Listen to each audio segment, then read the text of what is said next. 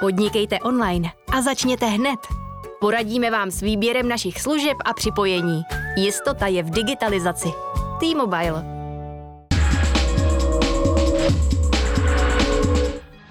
Cestovatel Jan Hocek, také autor projektu Via Czechia. Dobrý večer. Dobrý večer, děkuji za pozvání. Eh, Je pandemie zabiják cestování? No vypadá to, že nevím, jestli zabiják, ale uh, trošku jí chytil pod krkem ta pandemie. No.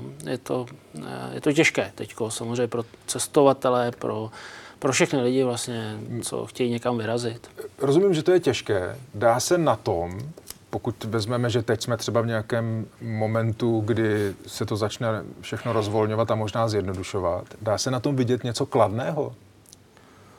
Já myslím, že dá. Uh, uh, vlastně předtím, než přišel ten čínský virus, tak jsme byli ve stádiu nebo v takové situaci, kdy se opravdu masivně cestovalo.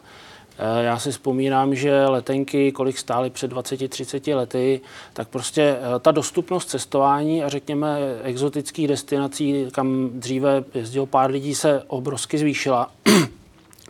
A v posledních letech jako opravdu cestoval de facto každý, což není určitě špatně, je to dobře. Já si myslím, že to je jako správné. E, nicméně e, svým způsobem to nebylo asi úplně e, běžné nebo normální, by se dalo říct. No.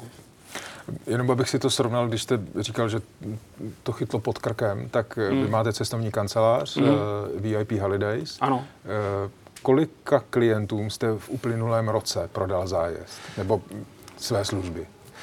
Třem. Já jsem vlastně uskutečnil tři zájezdy, těch lidí bylo víc, byly to, já dělám zájezdy pro malé skupinky, ano. pro rodiny, prostě cesty na míru, takže udělal jsem jednu cestu na Island pro dvojici, to bylo báječný, že tam nikdo nebyl, to se jako krásně jako jim to vyšlo.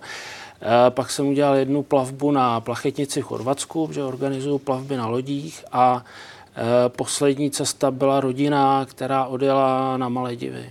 Že Maledivy byly jednou z takových těch destinací, exotických, které, které byly uh, vlastně otevřené, příjemné, příhodné, byly mm-hmm. tam ty bubliny, tam vznikaly vlastně každý rezort byl taková oáza, aby se to dalo říct. Uh, sice dostat se tam bylo poněkud komplikovanější kvůli těm testům, ale když už jste se tam dostal, tak, to... tak, tak jste byl vlastně v pohodě. No. no a vy věříte tomu, nebo důvěříte vývoji uh, a věříte covid pasům a všem těm opatřením, že se to všechno vrátí do normálu?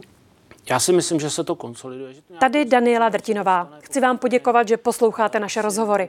Jestli chcete slyšet celý podcast, najdete ho na webu dvtv.cz, kde nás můžete i podpořit a stát se členy DVTV Extra.